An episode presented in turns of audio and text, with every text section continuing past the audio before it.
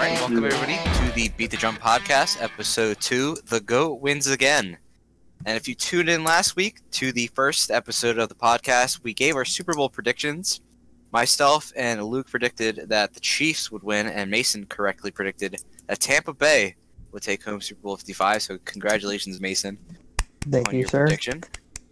Um, joining us this week, we have Ethan, newest member to the podcast. Say hello, Ethan.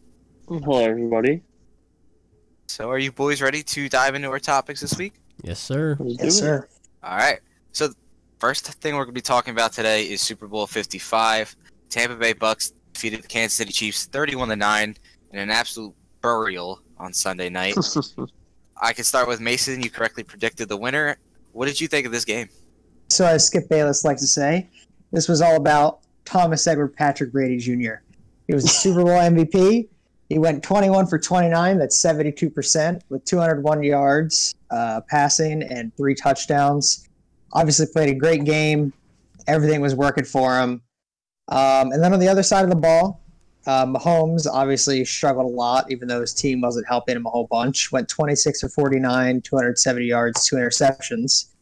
Uh, the first time in his career, he was held out of the end zone. They only put up nine points through field goals, and it's also his first loss by more than eight points. So, first double digit loss in his career. So, this whole game, I think, even though Brady won the MVP, was about the Buccaneers defense, which, if you listen to last week's pod, uh, I said that that would be the deciding factor in this game. Obviously, the Chiefs had three offensive linemen out, and it really showed. They put a guy in there who hasn't played all year, and the puck collapsed almost every play. Patrick Mahomes was scrambling, and it just wasn't good. Uh, Mahomes was pressured 29 out of 56 of his dropbacks. That's 52% in most all time in a Super Bowl. And on the other side of the ball, Tom Brady was only pressured four times out of his dropbacks, which is his lowest personal in any of his 10 Super Bowls. Obviously, on the offense, Pat Mahomes didn't get much help.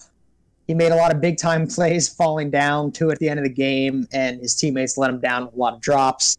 Kelce obviously had that big second quarter drop, which could have been a tide turner. And at the end of the game, obviously, it was already over, but those insane plays where he was falling down and threw from his side, and they couldn't come up with it. Uh, another big factor this led to the Chiefs' defeat was all the penalties. They came out looking really sloppy. They just didn't. They looked flat, unprepared, and eventually it led to their downfall, and they fell to the Buccaneers. All right. Well, Ethan, Luke, and myself watched the game together at Luke's place on Sunday night. So we were all there together, observing what this game resulted in being. And I'll go to Luke here. Luke, what did, what was your takeaway from our viewing experience on Sunday night? Well, it started off big with Tom Brady getting his first touchdown in the first quarter of a uh, of a Super Bowl, which was it. It just went from there. Um, he ended up with three touchdowns in the first half, which by far completely was blowing out the Kansas City Chiefs. And like I said, Tom Brady needed to be an X factor for this game, and he, he completely balled out. I mean, he only had 200 and so passing yards, but he didn't really need to because his team was dominating them both defensively and offensively. And Leonard Fournette had a really big game, and he's definitely going to get a big contract in the offseason. But also, the Bucks really did a good job of locking down Tyreek Hill. He only had seven receptions for 73 yards, and you might think that's a lot, but for Tyreek Hill, it's it's really not. Especially looking back the previous game that they had, where he completely went off in the first half. But Tyreek Hill, he had a lot of drops. I mean, so did the rest of the receiving core. But according to Pro Football Focus, Diontae Johnson led the league with 15 drops in the season, but Tyreek Hill had 13, which is it's it surprised me definitely, um, because I didn't think he was that close because Diontae Johnson was dropped everything this season. But Tyreek Hill definitely got locked down. He he should have had a touchdown.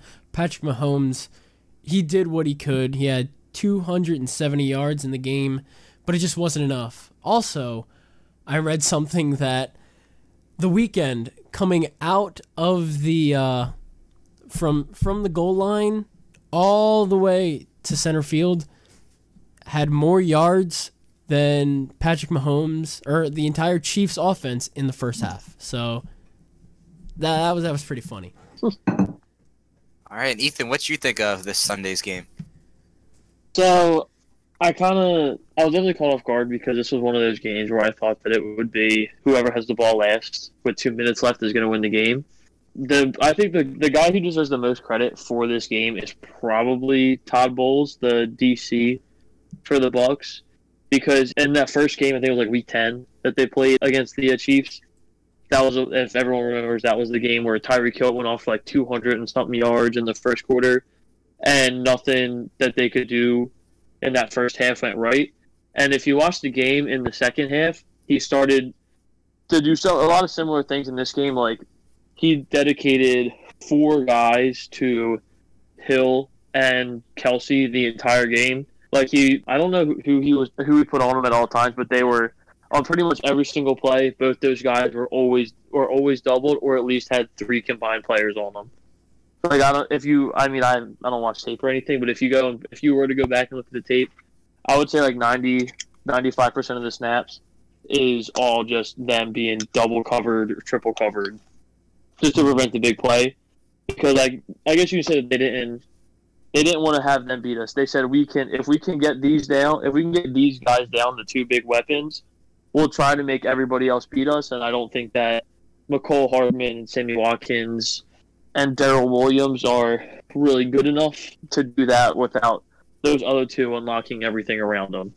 So I would Yeah. say like it's a big surprise, but the guy who deserves the most credit for this one, in my opinion, is definitely Todd Bowles. I completely agree. And as somebody who I feel like I've watched more Chiefs games than everybody else, considering I watch the Broncos Chiefs games, and most of the time they aren't national games, I feel like I watch more Chiefs games than everybody else. And personally, I feel like the Chiefs were finally exposed. You saw a little bit of it last year in the Super Bowl against the Niners, where the Niners defense had Mahomes locked down for most of the game until the fourth quarter, when things just started to unravel for them. And if Jimmy Garoppolo hadn't played like absolute trash in that fourth quarter, the Niners probably win last year. And I honestly think that Patrick Mahomes have just developed or might have just secured a notion whereas that he cannot perform in the big game. Now I understand that his offensive line was absolute trash, but he's not the only quarterback who's had to deal with backup offensive linemen this season. I mean, I'm pretty sure at least everywhere around the league an offensive lineman's gone down. I mean, look at the Eagles. They started like 14 different combinations at offensive line this season. Yeah. This game was so bad that it made people, it made Eagles fans on Twitter think that maybe Carson Wentz wasn't a bad quarterback because of his offensive line, which is just nonsense get that out of here. Just like Mahomes, yeah, Mahomes made some incredible throws on the run, especially that one where he's about a foot off the ground, sidearm zip like 40 yards to the end zone, and it hits Williams right in the face, and he drops it. Like Mahomes played as hard as he could, and obviously it's a team game. But I feel like the Chiefs, everybody has this idea that the Chiefs are going to come in, drop 35 in your head, and if you don't score on every drive, you're going to be like you're going to fall behind. And I feel like this game proved that if you just stick if you just stick to your your strategy, you play a game how you're supposed to play the game, and you get out early against the Chiefs. Like we saw Buffalo get up to a nine nothing lead, and Buffalo was still pretending like they were down. If you just play the Chiefs as you were with a normal opponent, I feel like they're very beatable, and I think this game proved it. And going forward, you know teams are going to copy exactly what Todd Bowles did in the Super Bowl. It's a copycat league. Everybody, when they play the Chiefs, are going to try and implement what Todd Bowles did in this game. And I feel like, I feel like if Andy Reid doesn't start switching some things up, which he's very creative, but if he doesn't start switching some things around, I feel like the Chiefs' offensive numbers might take a might take a dip next season. I feel like the big thing for the Chiefs offense is that they're able to be creative with the weapons that they have, like Travis Kelce, like Tyreek Hill, and the connection that Patrick Mahomes has with both of them. And so they're able to do like option routes and all. Because if I'm not wrong, is Andy Reid a good play caller down the stretch? Yeah. He's a play caller. Well, he's like- not very good with his time He likes to abandon. Yeah. runs, Y- too. Well, like, does he um, does he tend to get repetitive with uh, a bunch of plays that he used earlier in the year? I would say so, but I mean, every play he's ran this year worked. I mean, the Chiefs' offense is Yeah.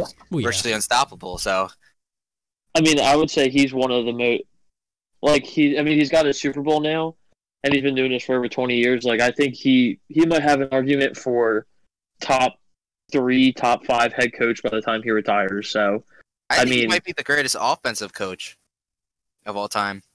I mean, Yeah, I look, look what he did with the Eagles. I mean, and his quarter, none of his quarterbacks ever came close to how good Mahomes is. he got to he got to three NFC Championship games with Todd Pinkston as his number one wide receiver. yeah, Donovan McNabb at quarterback.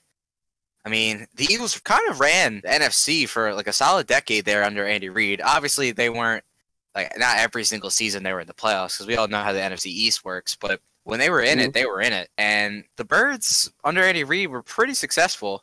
Their offense was usually pretty good. I mean, you see the success carry over to Kansas City. I think Andy Reid might have a case there for greatest offensive coach of all time.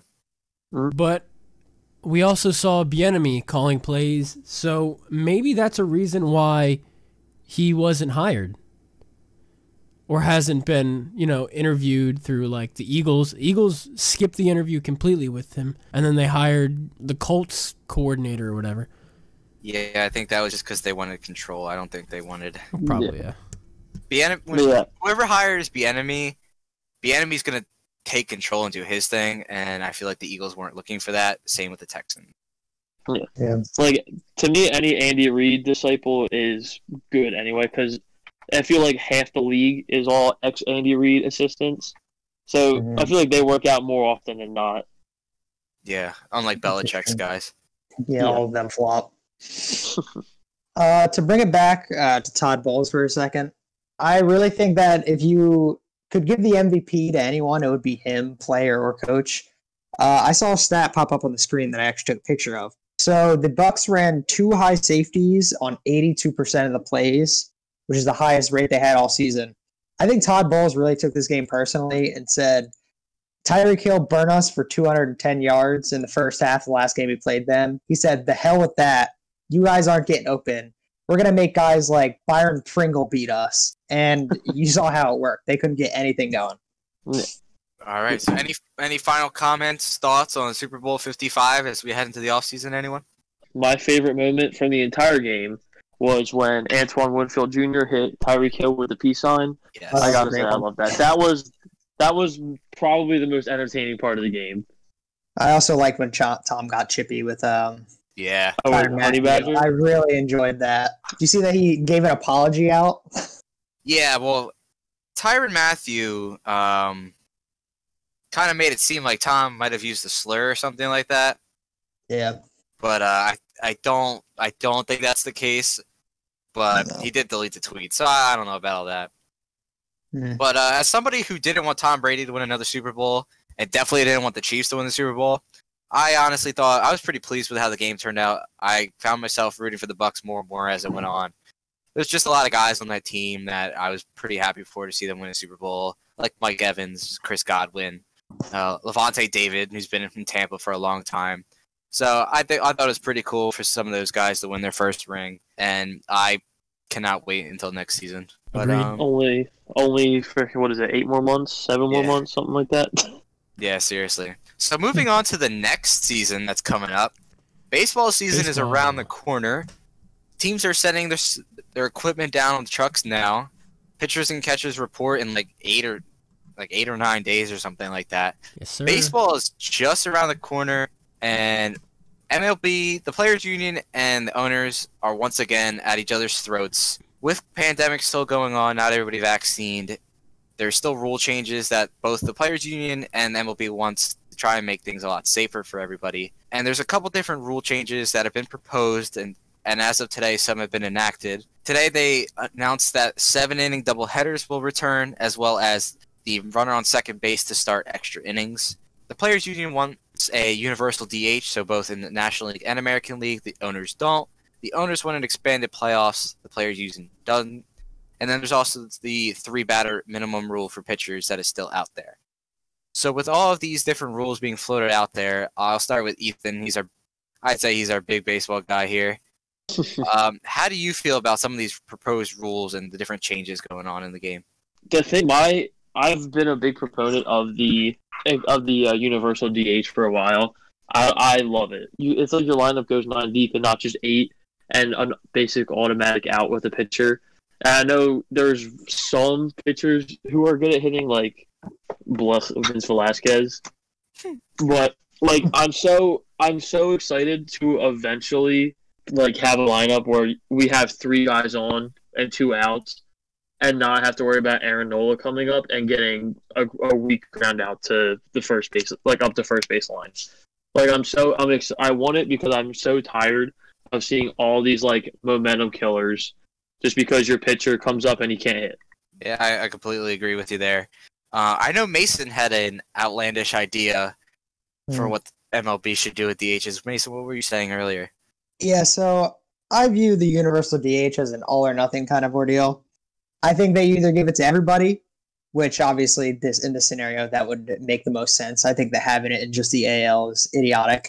But in reality, I think that they should just completely get rid of it. I think that it takes away from the strategy of the game, which is baseball's biggest growing problem. Everybody just hits bombs. There's no uh, like situational hitting, bunting. But when a pitcher comes up, you have to really take a long look and say, hey, we're in this situation. We need some momentum. Do we send a DH in there? Use one of our guys off the bench? Do we have a bunt? What do we what do we do in this situation? I think it makes it a little more interesting. And of course, as Ethan mentioned, there's some pitchers that do actually like to hit. They're actually decent at it, and they would obviously still be able to. But I think it makes it a little more interesting if you have one of those types of players. I do agree with you, Mason, on the fact that it does make it more strategic and a bit interesting, but I feel like with the way that baseball has been trending, which is in a downward spiral, I feel like it would be better to have the universal DH just because it makes it more interesting that there's more people able to hit bombs, there's more people able to be there and get their names like known. I'll pick up on what you're saying. The DH not only does it give casual fans some more like something to look forward to, an extra guy hitting. It also helps roster construction because now you can have guys that would only go to American League teams join the National League to be a DH. Guys like Nelson Cruz, who you know he's not going out there and playing a position because he's just at the point in his career where he's not. He's, he'd be a, like a liability out there. You can help your roster construction. You can give guys days off, as we saw in the National League last year with the Phillies. Like JT Realmuto could take a day off from catching, but not have to miss the entire game completely. He could DH and still have his bat in the lineup, and that was Mhm. super important for the Phillies last year. I think the Yeah. DH. I think the DH is definitely something that going forward, we all know it's bound to happen at some point. They're going to have a universal DH, and while it does take away some strategy from the game, I do think that having some of these other rule changes adds more strategy back. So like that can be like your toss up there. Like uh, I personally didn't think I would like the runner at second base in extra innings. I thought it was stupid. I thought that's so little league. Like what the hell? But then I watched it, and I watched the kind of chaos that it created, and I watched more runs being scored in the tenth and eleventh inning versus having to stay up till four o'clock in the morning watching a seventeen inning game. And as much fun as those are, it, it's at the point now where once you get to late innings, it's not baseball anymore. You have position like players pitching. So Mhm. I I personally liked last year having the runner start at second base. Um, I like the strategy. Do you bunt? Do you steal? If you're the pitching team, do you intentionally walk the first batter? I feel like it adds a lot of strategy, and I personally think that it. I like how I like that it's coming back this year, and I do think they should implement it going forward. Yeah, I think you made a really good point when you said that it's all about like finding a balance. Like maybe you give with the DH and take away with some of the strategy, but then you add something else that makes it more interesting. Like me personally, I loved, and I think Ethan mentioned earlier today that they're keeping the seven inning doubleheaders. I think it speeds it up a lot, which is another one of baseball's biggest problems. So it's kind of like a give and a take where maybe you implement some of these rules, maybe think, oh, maybe that's not that great, but then you implement something else and kind of give the fans something else to look forward to. I think it's all about finding that balance. Luke, Ethan. I have mixed feelings about it. It's one of those things where I like you said, I thought I was going to absolutely hate it when they eh, when they introduced it. And I didn't like it last year, but I can definitely see it's like it's probably one of those things where it's probably going to stick, and I'm just going to see myself just starting to be like, all right, whatever. It's just part of the game now, and just not really getting too upset about it. But like, if I had to, if I if I preferred like to have it or to not have it, I would not have it. But it's one of those things that I know if it works out this year, it's just going to be a part of baseball forever after that. At that point, So it's one of those things where you just like you might might as well just get used to it now and stop like complaining because it's it's gonna stick. Ethan, you took the words right out of my mouth. yeah, it was just it was successful enough last year, and I think it was I think a lot of people hadn't like Matt like Matt you said that you kind of ended up liking it. So, yeah. Yeah, I definitely think that if they're going to experiment and try to find things that people like casual fans would want to tune into more, I definitely think that um, both the universal DH and this runner starting at second base and extra innings would definitely increase, uh, definitely increase attendance. I mean, only a quarter of the stadium is going to be able to attend this year, which is definitely a step up from last year. But if you're going to want to increase viewers on TV and attendance, I think that's something that will get more people involved. But um, moving on to our next topic, we are going to talk about the NFL hot stove. Um, there's two big quarterback names that are out there, and Deshaun Watson and Carson Wentz. And where will they end up? We know both guys won out, or reportedly won out. Deshaun Watson's definitely made it clear he wants out. Carson Wentz has been quite quiet about this this offseason. Where do we think that Deshaun Watson's going to end up? Where do we think that Carson Wentz is going to end up? I'll start with Luke. Where do you think they're going to go? Well, you heard my take last week about Deshaun Watson. I feel like he fits perfect in the the Carolina Panthers scheme. I feel like they could definitely move on from Teddy Bridgewater, and I feel like they definitely would want to trade for him because we already know he wants out. Whether or not the the management wants to trade him or not, he he wants out. He doesn't want to be there anymore, and he knows it. And for Carson Wentz, just like everyone else is saying, I feel like it's either the Bears or the Colts. But I don't see why the Eagles would want to get back Nick Foles. He's an icon here. He's amazing. He won them a Super Bowl, but just like they have now, it'll just lead to a quarterback controversy if Jalen Hurts does not play well. All right. Well, we got some resident Eagles fans on this podcast. Mason, Ethan, who would like to go next? Okay, let's talk about Carson. So, first thing I want to talk about is not even about Carson Wentz. So, this guy we brought in, what's his name? I don't even know his name. Nick Sirianni. Yeah. So, what I was hearing was that he was brought in here because he was pretty much a yes man. And he said, Yeah, I'll work with Carson Wentz. So, like, okay, bringing in a new coach. Let's see how Carson Wentz fits into another scheme. So, I just can't wrap around my head why we brought in this guy who was supposed to be able to work with Carson Wentz, you know, comes from under Frank Reich, all that all that jazz. Great. And now we're talking about trading the guy, which okay, I'm fine with. But then you talk about trading to the Bears and bringing back the guy who was the biggest distraction of this franchise and arguably who broke Carson Wentz. So, I mean, I guess whoever you get the better offer from, if you think Nick Foles can come in here and help, I honestly think he can. He wasn't that much of a distraction. It was really Carson in his own head um, the year after the Super Bowl. I think he can help with Jalen Hurts a lot if they're going to go forward with him as their guy and just help the offense in general. For Carson Wentz, I think it's a lot better if he goes to the Colts. Obviously, I mean, do you really want to play in Chicago?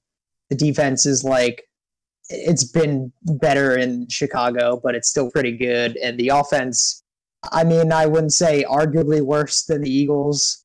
Last year it was better. If we had our offensive line that was uh, still healthy, I would say the Eagles' offense is a better situation, honestly. Um, one interesting thing that I heard was that the Eagles should ask for Darius Leonard.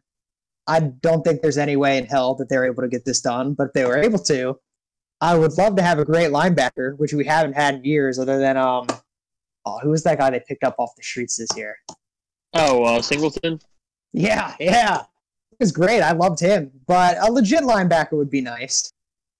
Um, Deshaun Watson, honestly, I think the best fit would be the Miami Dolphins. They can give the Texans back what they want.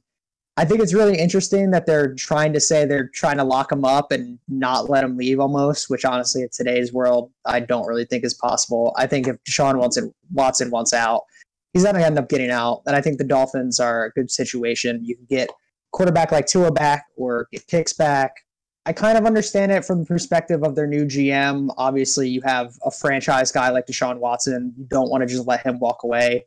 At the same time, if he really doesn't want to be there, maybe it's time you go into complete rebuild and you just got to get what you can for the guy. I mean, people are saying what if if Matthew Stafford was worth two firsts and Jared Goff, what are you going to get for Yeah, Watson? what do you get for Seven? Watson? Like, yeah. it'll Well, probably be a ridiculous haul, and I think they could actually make out good with it. I think the contract that Jared Goff had a little bit to do there. Um, That's true. we had a fan comment on the live stream, Pat Kelleher. He asked, "What are the chances Wentz stays in Philly? If he stays, do you see Hurts as the starter, or does Carson get a second shot?" Me personally, there's no way that Jalen Hurts could stay if Carson comes back, just because Carson's kind of at the point where one, he was benched for the guy. Two, Carson kind of is coming off as a spoiled brat, and that if he doesn't like the situation, he's not going to play. He, you might see him in a Deshaun Watson spot where he just won't show up. Um, I think that if Wentz stays, Hurts has to go. I don't know what you can get for Jalen. I mean, the guy played four games and was a second round pick, but I it's more likely that Wentz goes. He's more of an established guy. Honestly, in the beginning of this whole Wentz situation, I personally did not see New England as a viable option. I'm like, there's no way Bill Belichick is gonna trade capital for this guy. But I've kind of turned that opinion around. I honestly think Carson Wentz is going to end up in New England. I don't see Bill Belichick waiting around for another quarterback. I don't see him going and drafting a guy when he'd have to sit there and develop him. I think Bill is kind of at the point where he wants to win and he wants to win now. He's not he's not going to be around for too much longer, I would feel. So if Bill's going to do this, he's going to try and compete and he's going to try and go back to the Super Bowl to prove that he doesn't need Tom Brady. And to do that, I see him going after a veteran. I don't think he drafts. I think, I mean, we all knew that the Patriots checked in on Matt Stafford. Matt Stafford didn't want to go to New England. I think that Carson Wentz could benefit from being with Bill Belichick. Um, Carson would have to learn quickly, though, that Bill is in charge of the team, not him, and he would have to fall in line the Patriot way. But I honestly could see Carson Wentz going to New England. I could see the Patriots maybe sending some draft capital. I do not think he's worth a first, and I do not think Bill Belichick would send a first. But who knows? The Patriots aren't necessarily the best drafters in the league. And then, selfishly, I think Deshaun Watson ends up in ends up in Denver. The Broncos were in on Matt Stafford. They were one of the top three teams at the end. With that willingness to, sh- they were willing to give Drew Lock and their ninth overall pick. I think that Denver eh, would definitely be willing to give up more for Deshaun, especially because he's such a young guy and he's a franchise quarterback. But I also think it makes more sense for him to go to Denver versus uh, the Dolphins or the Jets. Some of the teams have been floating around. For the Jets, I don't think they're a quarterback away. I don't see if they were to trade for Deshaun Watson, he would be in the same situation that he's in in Houston, a team with Stratford talent and really have no chance of winning with either this year or the next two years. And then Miami's unique. I don't think they give up on Tua like that. They have the third pick because they, they robbed the Texans with Laremy Tunsil. Um, I don't see them giving the pick back that they earned. Obviously, Deshaun Watson at this point is better than Tua. You might want to give the kid a shot. You took him with the fifth overall pick. I feel like if you're going to take a guy that high, you definitely think he's worth that caliber of player. I mean, he did come off a serious injury. He didn't play bad, but he didn't necessarily play well. So I don't see the Dolphins going in on him. I honestly think Denver is a quarterback away. I think they can afford to give up a, multiple first round picks. They'll send Drew Lock, so Houston has a bridge quarterback this year. I think that they spend the capital. The new GM's not afraid to go out and get a guy, and I can see him ending up in Denver. I don't see him ending up in Denver for the fact that I don't think that they would want to go through the AFC. I feel like if anyone ends up in Denver, it could possibly be Carson Wentz. Thoughts on Hmm. that, Broncos fan? I would rather die. Nice one. especially at the Yeah. price that especially at the price that he's been rumored around. There is no way that Carson Wentz draws a first round pick. I'm sorry. He's just he played he was like the second worst quarterback among all caliber players last season. Like Yeah. I just don't see him netting a first round pick. And especially with the rumors that Chicago would send multiple firsts and a player, I'm like, there's no way.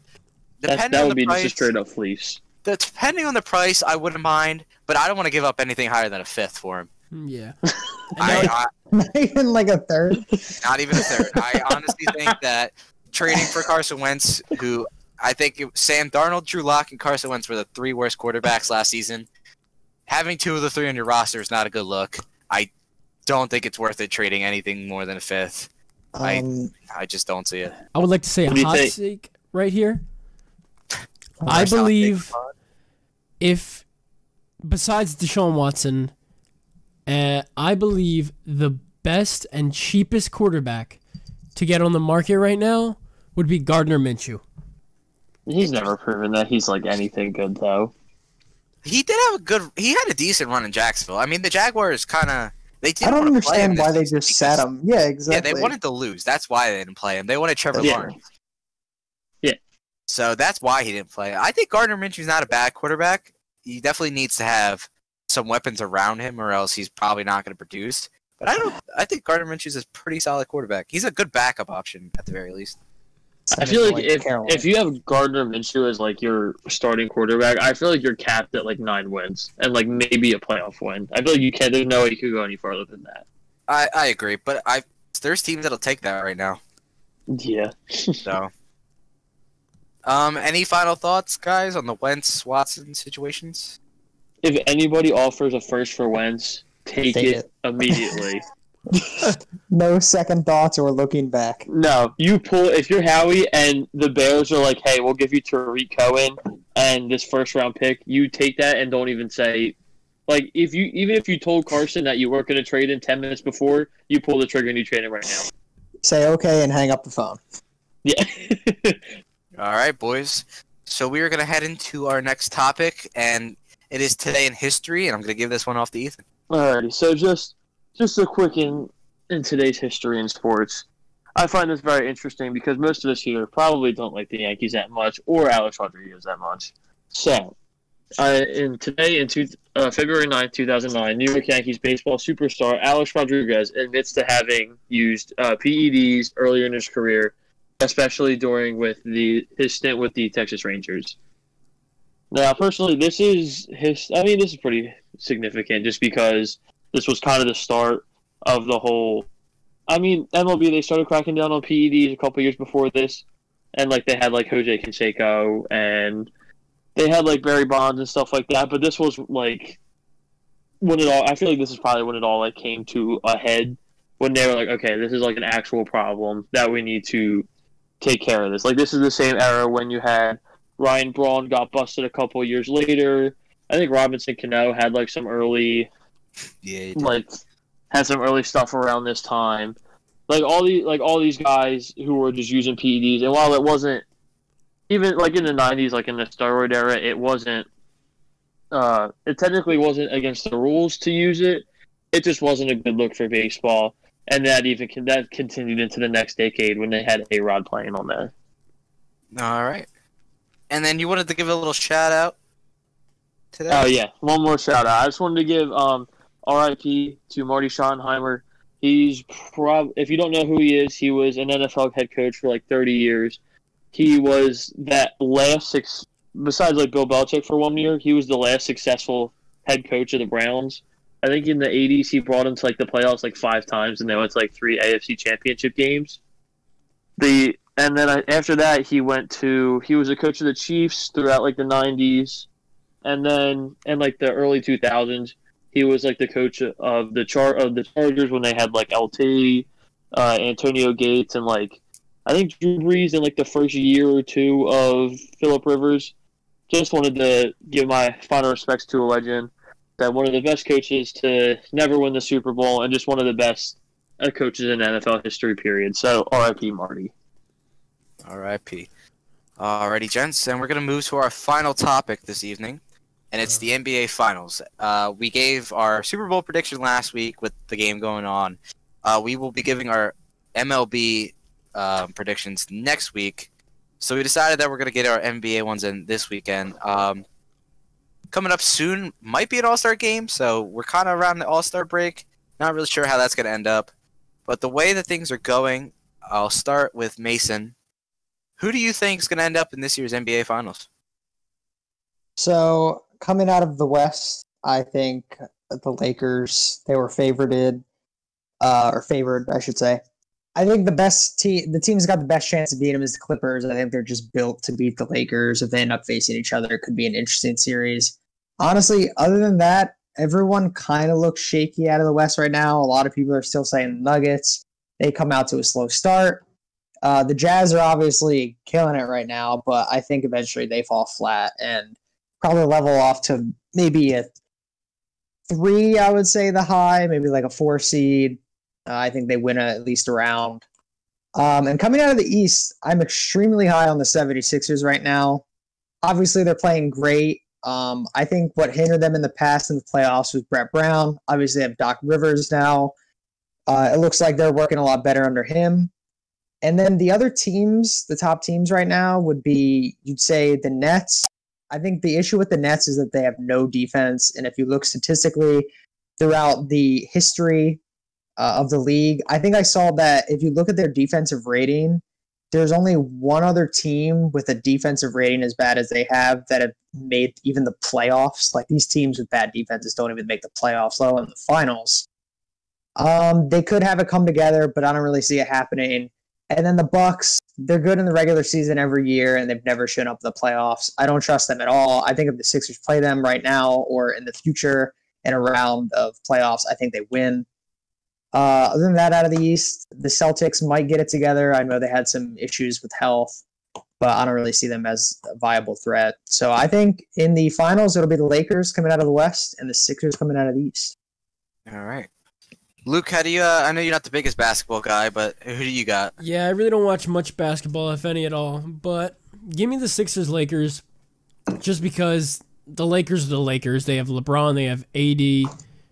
They're they're just a beast, and based on the matchup that they had before with the Sixers, I know LeBron shoved Embiid and all that, but I feel like it's gonna be a it would be an amazing series to watch, and I would love to watch that, but I feel like the Nets are overrated because they're all offense, they have zero defense, and that goes beyond my knowledge of basketball. All right, Ethan, what do you got, buddy? So I'm gonna start off with the Western Conference, and my pick in the West, it's probably I'm gonna go with the same as you guys. I do think it's gonna be the Lakers. I think that Utah is probably the biggest threat. Just I don't know. I just I the way that they've been playing this year has been really really impressive to me. I kind of thought that their ceiling what was like a four or five seed and like a second round exit, but Donovan Mitchell's been playing great. Uh, Rudy Rudy Gobert, as much as I say he is overrated, has been playing pretty well. And like Mike Conley, Bogdanovic, uh, even like Jordan Clarkson, they're finally getting consistency like out of their role players. So I'm kind of down on the Clippers just because they're one of those teams again where it's like you've never made it past the second round ever, so why would I pick you to go to the finals? Like I need you to prove it to me first before I can actually pick you to do that. Like I said, I find like conference finals would probably be like Utah and the Lakers, but I would take the Lakers easily in that. And then in the East, probably biased considering I own like eight Sixers jerseys and various Sixers paraphernalia is hanging up throughout my room right now. But I will say the Sixers. You look at this team in the past. Um, one of the biggest, one of the most underrated things that I think that's different about this year compared to last year is that they actually have some sort of level of continuity. If you look, the first year when the Sixers were good again in like 2017 18, if you look at the roster, the only two players that are still left from that team are Ben and Simmons, are uh, Ben Simmons and Joel Embiid. So they're really the only two constants that have been around during this, like the process era of actually being good at basketball. So I think it's kind of underrated that they they're still together. That you have some role players like you have Tobias for a whole year. You have guys off the bench like Shake and Matisse and Mike Scott.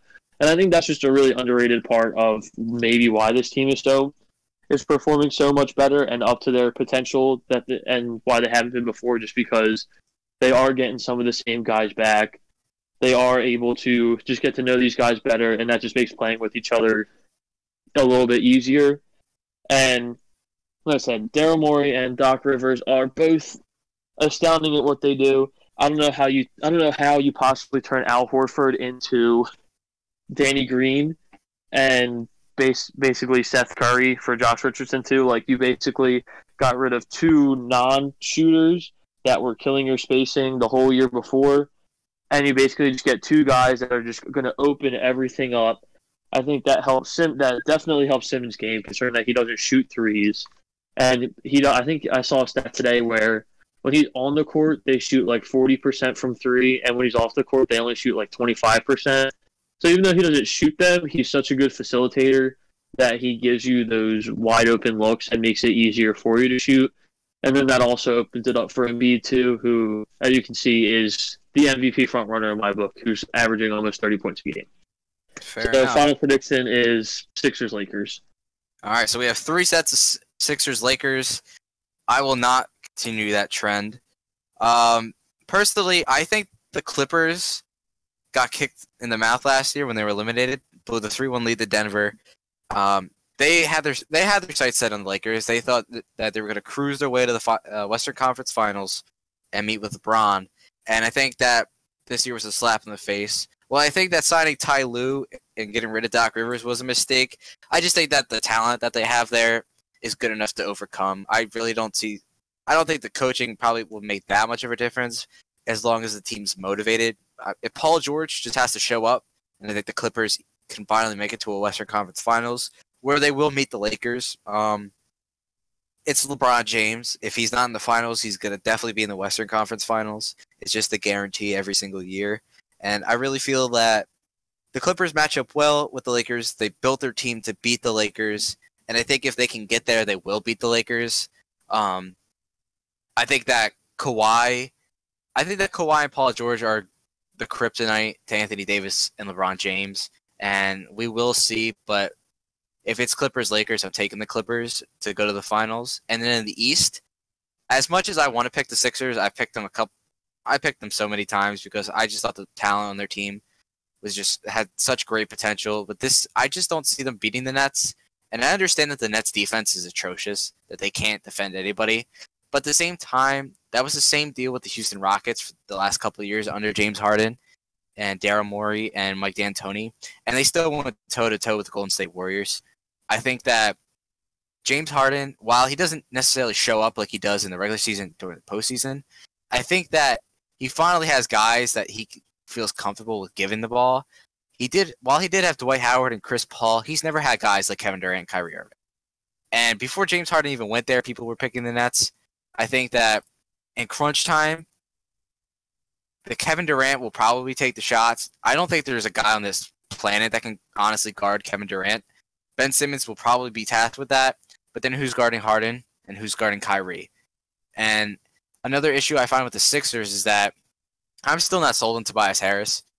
He's having a good year, but when it comes to the playoffs, is he going to be that guy, or is he just going to be another another piece out there on the floor? I find I struggle sometimes with Tobias because I feel like there's just times where in the biggest moments, instead of taking the ball and trying to take control, he just kind of is just lost on the floor, and you kind of forget he's out there sometimes.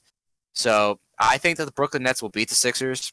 I think it'll be a Nets Clippers finals, and I think Kevin Durant versus Kawhi Leonard will be a hell of a matchup.